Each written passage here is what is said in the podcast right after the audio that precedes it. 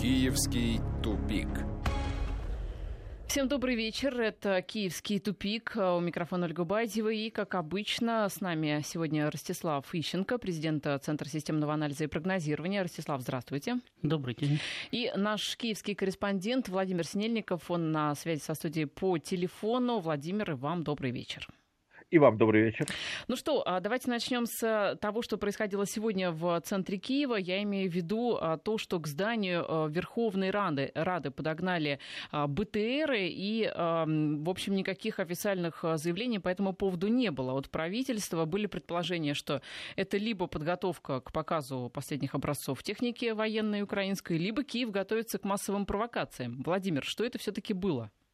Я думаю, что в данном случае речь идет о том, что это все-таки подготовка к демонстрации украинской техники, потому что те БТРы, которые загнали сегодня во внутренний двор Верховной Рады, а, кстати, сделать это практически невозможно из-за рельефа местности и окружающих домов, э, там есть въезд только с улицы Грушевского, потому они и были замечены. Так вот, эти два бронетранспортера, один легкий дозор Б и один э, тяжелый Э, бронетранспортер 4, который также называют Буцефал, а это то, что сейчас производит украинский оборонпром, и это э, считается, что это новые образцы вооружения, хотя на самом деле это модернизация э, советских образцов вооружения, я имею в виду Буцефал, Дозор М это оригинальная, Дозор Б это оригинальная разработка, и по всей видимости их просто покажут для того, чтобы продемонстрировать то, что украинский оборонпром что-то в состоянии делать. Кстати, в принципе, он в принципе принципе, можно предположить, что он действительно что-то может делать, потому что военно-промышленный комплекс Украины создавался в советские времена.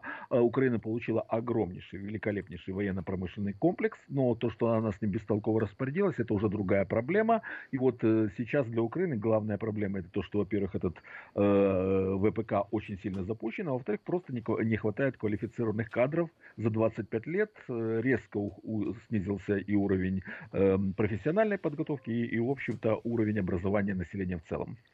Да, а, с этим все понятно. Давайте к еще одной технике, уже а, такой военно-морской технике. Я думаю, Ростислав, вам эта история особенно как историку понравится. А, Андрей Порубий, спикер Рады, сегодня заявил, что украинскому флоту больше тысячи лет. В июле 907 года состоялся выдающийся морской поход великого киевского князя Олега на Константинополь, заявил Порубий, и таким образом вот предлагает отмечать тысячелетие военно-морского флота Украины. Ну, вообще-то, э, никто точно не знает, был ли Олег князем, потому что он точно э, был опекуном э, Игоря Старого, который был не то сыном, не то племянником Рюрика. Вот. Но не факт, что он княжил. А, во-вторых, э, Олег все-таки э, правил первоначально в Новгороде, а Смоленск и Киев им были захвачены – в ходе, кстати, того же похода, растянувшегося на несколько лет, почти на десятилетие, который закончился потом в Константинополе. Так что, ну, если уж говорить о тысячелетии флота, тогда надо говорить о тысячелетии Новгородского флота, но, правда, он существовал опять-таки еще до Олега. Вот. Ну, а что касается Порубия, так это тот еще флотоводец, примерно такой же, как спикер Верховной Рады. Поэтому я бы, честно говоря, не особенно бы сказать, обращал внимание на то, что он говорит. Был такой персонаж, вернее, он еще есть, не помер, э, Петр Ющенко, э, брат старший э, третьего президента Украины. Так тот вообще в каждом великом государственном деятеле любой страны, там от Эфиопии до Соединенных Штатов, обнаружил украинские корни. Ну, то есть э, он когда там открывал портретную галерею великих украинцев, там были все, американцы, англичане, французы, ну, украинцев немножко тоже было, русские, монголы, китайцы, все были. Ну, то есть все дороги ведут в Киев все-таки. Ну, или из Киева. Или из Киева. А, а что касается, вот, если серьезно говорить, военно-морского флота Украины, вообще э, он... Если он... серьезно говорить, то о нем говорить нельзя. Его потому, нет. Потому что его просто нет. Да. Он, по большому счету, не существовал даже тогда, когда был э, разделен э, Черноморский флот, и Украина получила достаточно большое количество, несколько десятков там, кораблей, судов э, Черноморского флота. Но все равно это были корабли, да, но это не был сбалансированный флот, хотя тогда сбалансированный флот можно было создать. Но на Украине за все время ее существования даже не сформулирована концепция строительства флота. Ну, то есть флот бывает океанским, прибрежным, там, смешанным и так далее. Вначале Украина собиралась достраивать э, огромные океанские корабли, там, ракетный крейсер «Украина», э, значит, э, авианосцы собиралась строить значит, с непонятной целью. Значит, ну, вот собиралась вроде присутствовать в, океанской зоне. Потом э, Украина решила, что э, надо строить прибрежный флот а потом, по большому счету, достроила э, корпуса двух кораблей, которые там остались в наследство от Советского Союза, и производила то, на что хватало денег, и что вообще получалось произвести. То есть, э, понимаете, когда флот получает свои корабли по принципу, ну вот это мы смогли достать, ну вот берите и пользуйтесь, да? то это не флот, это набор отдельных кораблей, значит, которые не в состоянии выполнять какие-то оперативные задачи. А после Крыма э, у Украины флота вообще не осталось. Вот сейчас там из двух ее э, ну, относительно крупных надводных кораблей да, значит, два требуют ремонта. При том, что один буквально только что ремонтировался. Все остальное это вообще катера. Ну, э, по-моему, у Боливии, да, у Боливии, которой вообще нет выхода к океану, а есть э, только флот на озере, да, и то флот более существенный, да, и скорее его можно назвать флотом, чем флот Украины. Ну, остались э, круизные суда, и то, слава богу, это хоть и не военно-морской флот, но такое плавучее все равно средство передвижения. Помните эту историю с э, круизным лайнером генерал Ватутин, который а, выехал... Ну, да, купили, да. Да, он из Киева угу. выехал, и как-то он так и не доехал до места назначения. Владимир, да. Да, кстати, что там с генералом Ватутиным-то? Где он сейчас? А, дело в том, что его просто продали. Там э, я с удивлением узнал, когда изучал историю, что произошло с, э, с этим круизным лайнером. Оказалось, у, Молд... у Молдавии есть морской порт. Я об этом не знал. Вот я об этом узнал только тогда, когда э, всплыла эта история с генералом Ватутиным. И вот, оказывается, вот этот генерал Ватутин отправился в этот молдавский порт. На самом деле, это небольшое село, которое имеет крошечный там участок, буквально э, 100 или 150 метров выхода э, к, э, к Лиману. Это дает ему статус морского порта, и там можно просто провести сделку купли-продажи, э, не заморачиваясь формальностями и оплатой больших э, пошлин. Именно поэтому этот э, как бы порт был выбран для того, чтобы продать генерал Ватутин, его перепродали, и после этого он уже, лишившись гражданства Украины, приписки к украинским портам, вышел в свободное плавание. Вот этим все и объяснялось. Ну и теперь давайте к другим. Ну вот здесь да. вот извините, здесь, кстати, по поводу молдавского порта Джурджулешта, это отдельная интересная тема, потому что Молдавия стала, ну, не совсем морской, но дунайской державой, да, опять-таки благодаря грамотным, в кавычках, действиям, действиям украинских политиков. Это Молдавия, молдавская граница проходила в нескольких сотнях метров от Дуная – и вот этих нескольких сотен метров Молдавии не хватало, чтобы иметь на Дунае порт, иметь из этого порта выход в Черное море, считаться Дунайской державой и таким образом значит, улучшить свое международное, в том числе и торговое положение. И э, после достаточно длительных переговоров по непонятной причине э, значит, Украина при правительстве э, Пустовойтенко, при президентстве Кучмы значит, с барского плеча просто так отвалила Молдавии вот эти вот несколько сотен метров территории, ну, формально обменяла на экстерриториальную дорогу, которая проходит через молдавскую территорию, позволяет немножко срезать угол по пути к Одессе. Значит, но на самом деле фактически создала своим собственным дунайским, дунайским портам стратегического конкурента который стал отбирать э, у этих же портов, там, у Рени, у Измаила, стал отбирать клиентов, грузы и так далее. Но Украина тогда вот. думала, что у нее Крым останется. Но дело не в том, останется Крым или не останется. Крым – это, извините, одни порты, Одесса – это другой порт, а Дунайский порт – это совсем другое дело. Если у вас там работают ваши собственные порты, то, естественно, ни один нормальный человек конкурента им создавать не будет. Так вот тогда, значит, опять-таки, по непонятной для меня причине, но просто так. Вот захотели как-то там договориться с молдаванами, значит, ну и договорились. Значит, отдали кусок территории, позволили там построить Дунайский порт, потом в результате украинские Дунайские порты начали из-за этого кстати, хереть, а, соответственно, ухудшилось общее социальное положение в Одесской области, которой, кстати, эти порты принадлежали. Так что у Украины значит, от э, подписания соглашения об ассоциации с Евросоюзом, которое убило экономику, это только уже такой жирный восклицательный знак. А вообще-то это такая добрая политическая традиция. Подписывать соглашения, которые, в общем-то, совершенно не обязательны, которые тебе не нужны и даже вредны, и которые обосновать ни с точки зрения политических, ни с точки зрения экономических интересов никак невозможно. Вот нам пишут о том, что совершенно справедливо, что в Украине с неба свалилось буквально все, и ракетостроение, и самолетостроение, и морское пароходство государство крупнейшее в мире, и все убито в итоге сейчас, ведь это действительно так.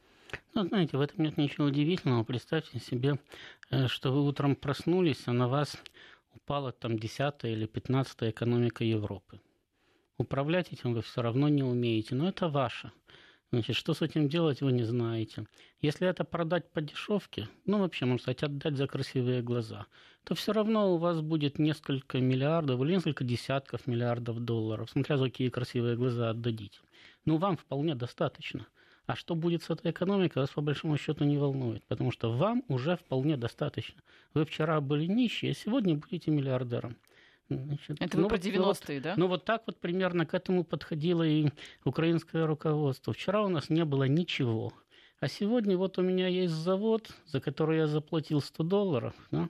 Он стоит 10 или 15 миллиардов. Но его производство меня абсолютно не интересует. А если его продать на металлолом, то у меня будет 500 миллионов.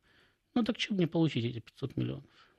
Давайте еще к заявлениям Порубея, который э, сегодня анонсировал быстрое вступление Украины в НАТО. Уж я не знаю, откуда у него эти данные, но Порубей заявил, что события... Так это же Порубий.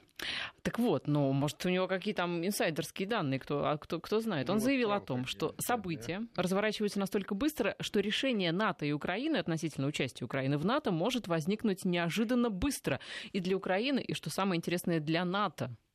Но, э, понимаете, для НАТО решение не может возникнуть неожиданно быстро, потому что, опять-таки, Порубий оперирует э, правилами и понятиями палаты номер 6, которые для него более приличны, чем международные нормы и правила того же НАТО. Но э, дело в том, что процесс в НАТО, да, Э, неважно, там, принятие страны или принятие какого-то решения, проходит очень длительное согласование, потому что в НАТО решения принимаются консенсусом.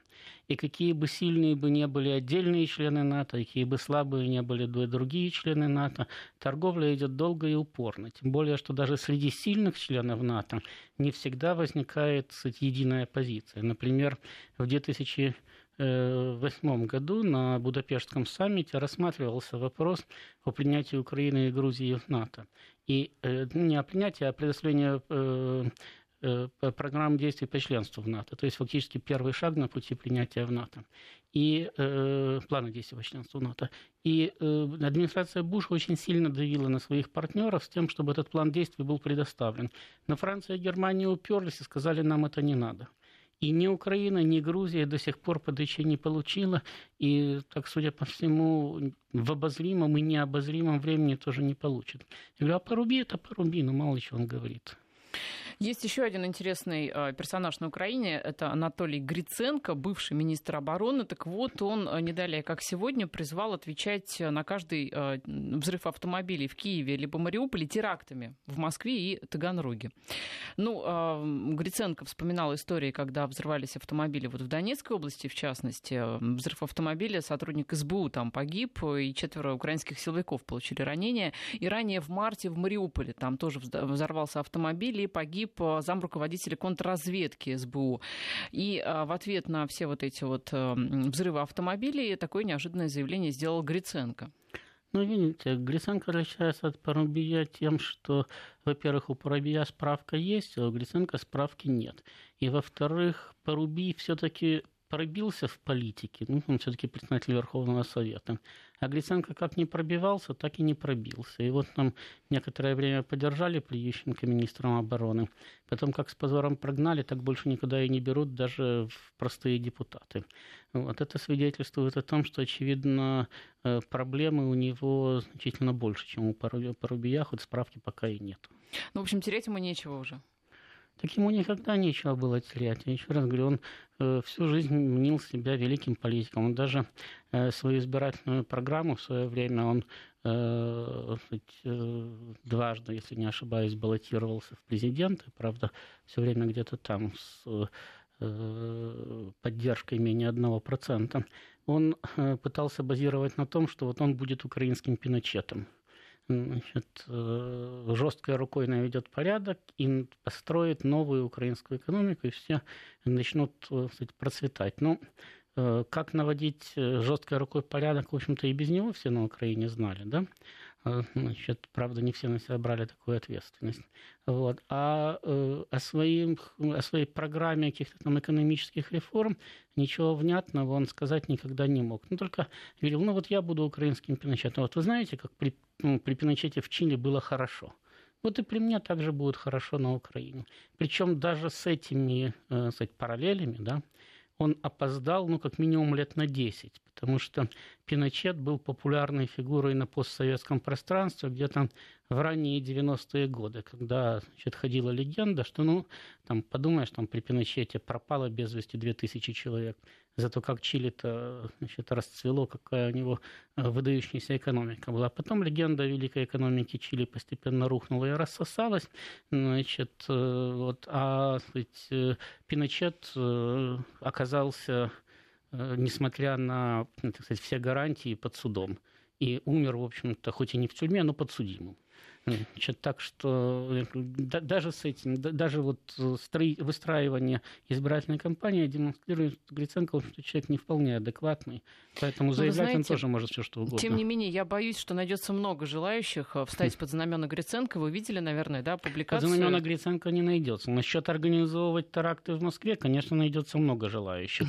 Но, вот, понимаете, вот, да. но э, э, иметь желание и иметь возможность, это все-таки немножко разные вещи.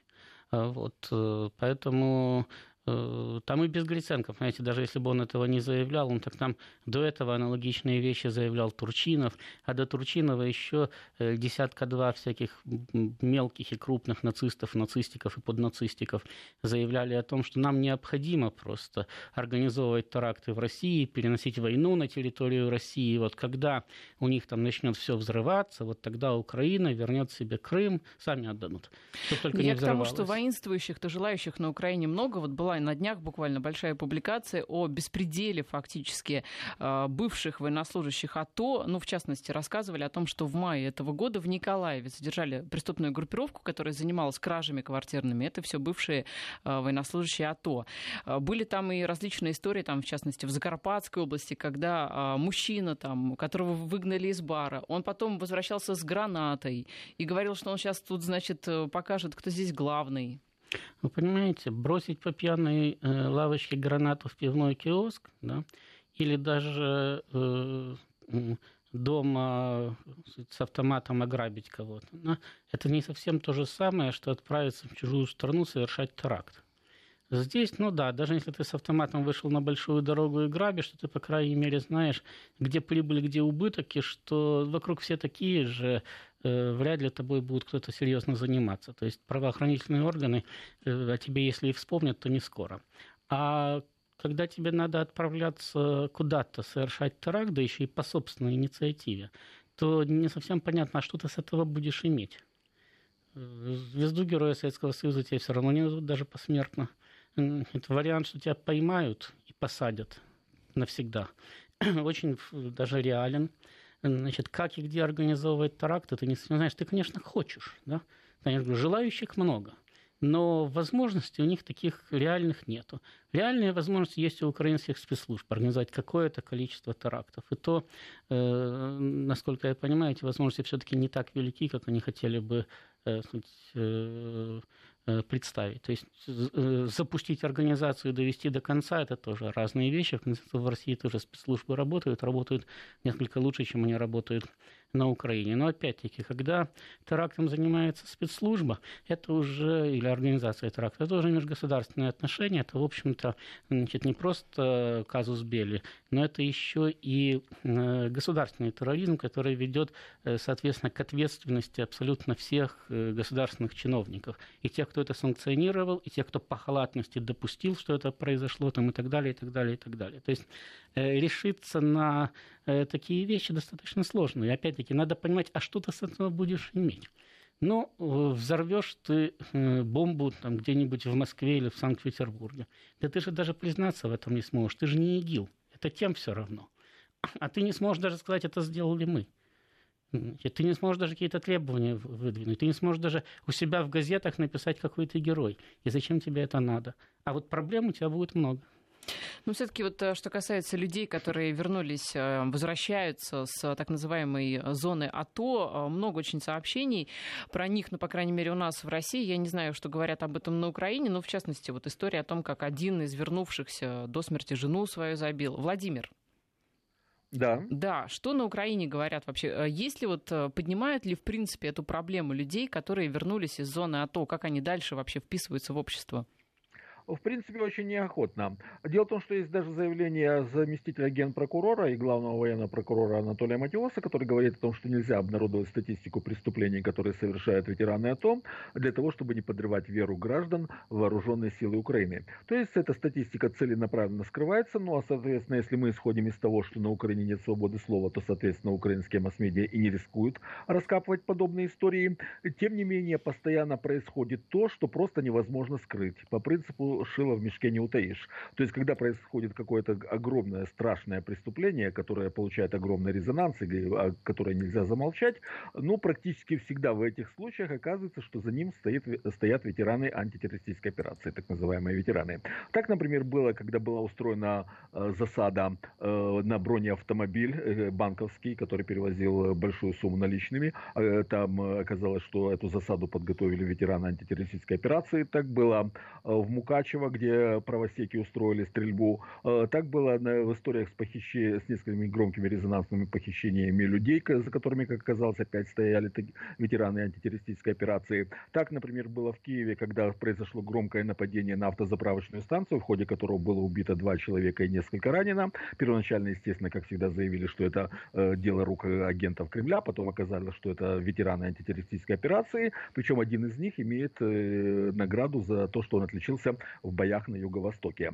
Э, проблема, ну, во-первых, о, че, что, о чем это свидетельствует? Во-первых, это подтверждает... Владимир, да, прошу да. прощения, у нас сейчас новости. Давайте прервемся на короткое время и затем поговорим об этой проблеме подробнее.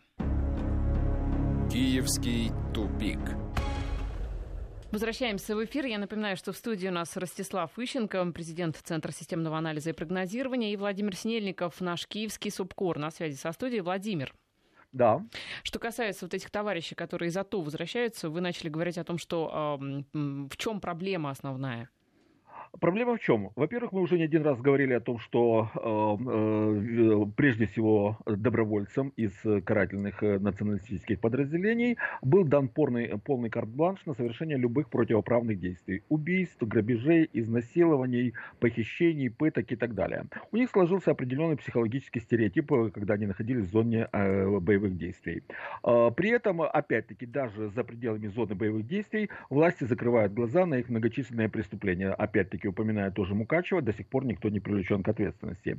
Э, буквально вчера в Киеве два ветерана АТО, э, будучи напившись в каком-то кафе, напали на посетителей, потому что им показалось, что они недостаточно патриотичны. Они называли их ватой, кричали, что вы там родину не любите, и очень возмутились, когда приехала полиция и их задержала. Им ничего не будет, э, это уже стопроцентно известно. Так вот, эти люди, у которых уже за эти годы сложился определенный психологический стереотип поведения, у которых есть огромнейшее количество огнестрельных огнестрельного оружия на руках. Нелегального это не важно, их и за это никто не привлекает. И они абсолютно не способны никакой конструктивной деятельности. Э, в зоне АТО уже все разграблено, грабить там нечего. И вот эти люди приезжают в, на мирные территории, им нечем заняться, они ничего не умеют, они привыкли грабить, насиловать и убивать, и они начинают то же самое делать там, где нет военных действий. Вот это и причина. Адаптировать их, в принципе, невозможно, потому что вот эти вот украинские добровольцы, ну, вот знаете, был такой популярный фильм, э, достаточно старый, с Рутгером Хауэром, «Плоть и кровь», да? И вот украинские добровольцы, это вот сборище вот тех наемников, которым какой-то там герцог в 1500 году сказал, вот город, э, возьмите его и грабьте его три дня и делайте, что хотите. И они с криком «Ура!» бросились на этот город. Вот, в принципе, это то же самое, э, вот эти вот добровольцы. Они ни на что не способны. Это люди с криминальной психологией. И адаптировать их к нормальной жизни, в принципе, невозможно, потому что изначально вот этих вот украинских добровольцев набирали прежде всего из гопоты. Там огромнейшее количество наркоманов, алкоголиков, людей с судимостью. Причем имеют место даже анекдотические ситуации. Например, команди, про командира батальона Торнадо как-то написали, что у него пять уголовных судимостей, на что его обиженный адвокат вышел и сказал, как вам не стыдно так лгать на честного человека? У него всего три уголовных судимости. Владимир, ну а что, никакой реабилитации, программы реабилитации нет? А, нет, э, никаких программ нет, хотя бы потому, что это стоит дорого, а на Украине сейчас вообще нет денег. И причем ситуация с финансами, хотя об этом не говорят, э, становится просто таки катастрофической и с каждым днем все более напряженной. Экономика разрушена, доходы от э, производственной деятельности, собственно, очень, они очень незначительные, а кредитов международных уже давно нет. Вы, Ольга, страдаете непростительной наивностью. Дело в том, что, во-первых, на Украине медицину отменяют уже даже для нормальных граждан. Значит, а не только для, кстати, жертв э, похода на юго-восток. Во-вторых, э, если бы даже можно было проводить реабилитацию, то одно дело реабилитировать людей, у которых ну, просто военный синдром, это назвали вьетнамским синдромом, афганским синдромом и так далее. Ну, в принципе, э, в любом обществе люди, прошедшие войну, значит, требуют психологической поддержки. Вот, э, а совсем другое дело э, пытаться поменять психологию уголовников. А дело в том, что значительная часть э, вот этих самых героев АТО, да, вернувшихся э, оттуда, это самые обычные уголовники. Этого не скрывают даже официальные украинские власти, потому что и советник Порошенко, и советник министра обороны, и э, Турчинов, они несколько раз уже разводили лапками и говорили, а что вы, собственно, от нас хотите. Армия в 2014 году не готова была стрелять и мы вынуждены были раздавать оружие, кому придется. Ну да, приходили люди в основном с криминальным прошлым. Ну так они же были готовы идти воевать, вот они и получили оружие. Вот они и получили оружие. Они пошли повоевали, как они умели в соответствии со своим криминальным прошлым. Потом они вернулись назад уже с оружием и с некоторым опытом того, что им все можно, потому что они герои, они родину защищали в то время, когда никто не хотел. Значит, и, соответственно, они начинают требовать, причем во многих случаях они начинают требовать, чтобы им дали то, что обещали, потому что там напринимали законы, в соответствии с которым они имеют право там и на бесплатную медицинскую помощь, они имеют право и на выплаты там в достаточно больших размерах, они имеют право и на земельные участки и так далее. Всего этого им никто не даст, по крайней мере, большинству из них этого никто не даст, потому что давать не из чего и вообще самим не хватает. Значит, э, во-первых, человек э, и так э, привык жить грабежом. Во-вторых, ему выдали оружие и сказали, что это можно. В-третьих, он вернулся и узнал, что его еще и облапошили и не собираются ему давать то, за что он, собственно, воевал. Но вполне естественно, что э, такие люди да, начинают решать свои проблемы так, как они умеют, так, как они к этому привыкли.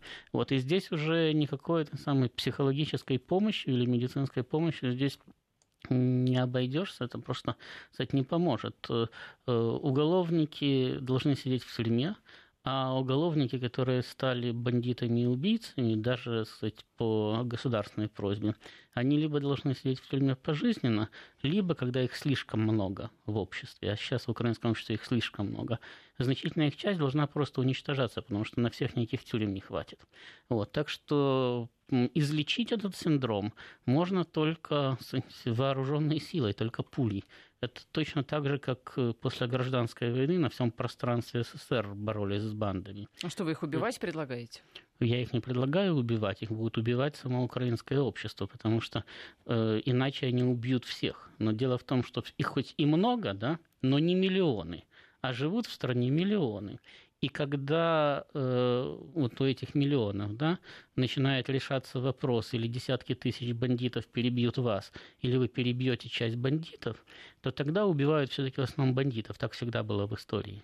Независимо от того, сохраняется при этом государство, не сохраняется при этом государство, но тем не менее убивают в основном бандитов. По-другому невозможно. Это люди, которым некуда отступать. Они вкусили крови, у них в руках оружие, они знают, что э, хуже им не будет Значит, если они будут воевать, то хуже им не будет. Они воюют за привычный образ жизни. Это так же, как, допустим, гражданская война и интервенция давным-давно закончилась, и в 20-е, и в 30-е годы банды продолжали воевать, потому что они привыкли жить грабежом, и они понимали, что э, дальше вся их жизнь пройдет в тюрьме. А они хотели пожить, э, ну, может быть, чуть меньше, да, но зато так, как им нравилось. Это, во-первых. Во-вторых, ни один бандит ни одна банда не верят, что они будут пойманы и убиты. Разница в том, что вот это население, как вы говорите, которое будет с ними бороться, в том числе и там разными методами, у него нет оружия. Ну вот легального, нелегального, никакого. А у этих товарищей с собой, вот там вот, да, в кармане, ого-го. Значит, во-первых, э, на Украине сейчас только по официальным данным э, в, на руках у населения несколько миллионов стволов. Причем из этих, нескольких, из этих нескольких миллионов стволов только 2 миллиона – это охотничье оружие, а все остальное – это нарезное боевое оружие.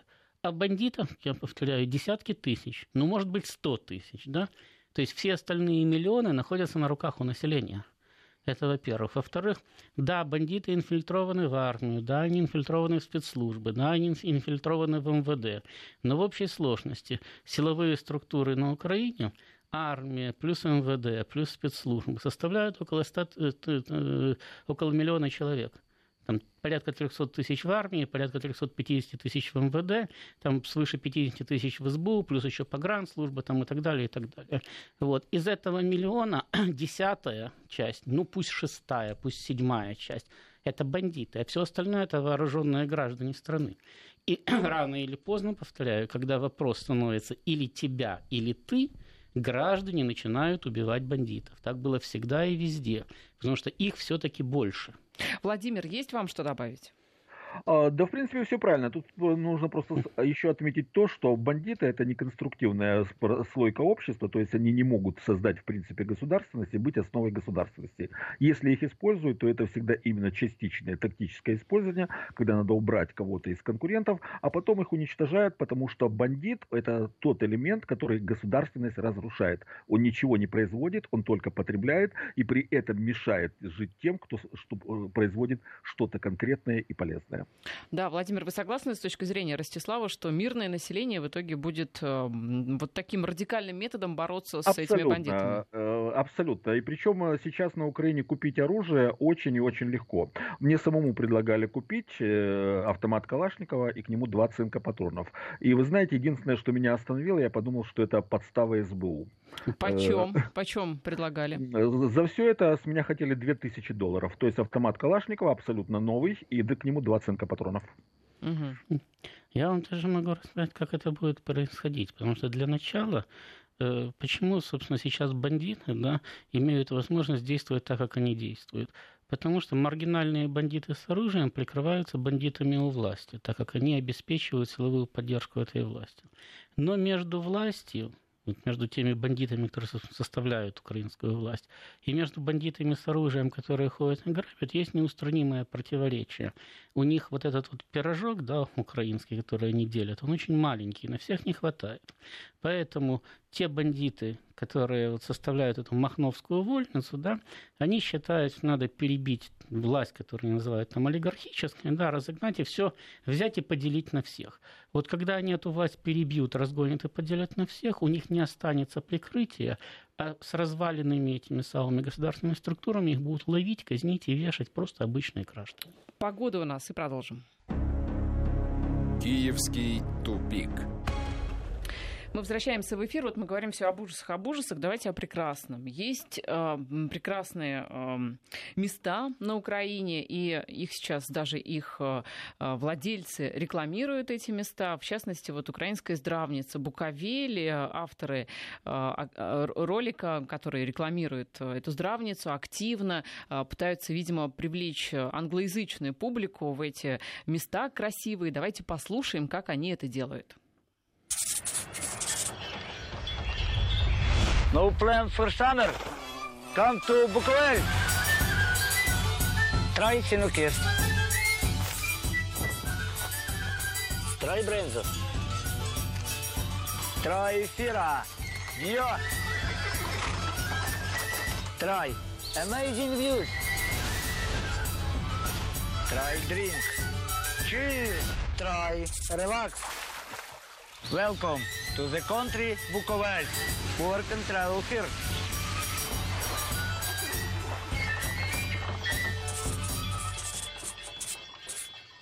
Достаточно ломанный такой английский. Я поняла трай брынза. Попробуйте ну, это, брынзу. Это, это, это не важно, какой там у них английский ломаный или не ломаный.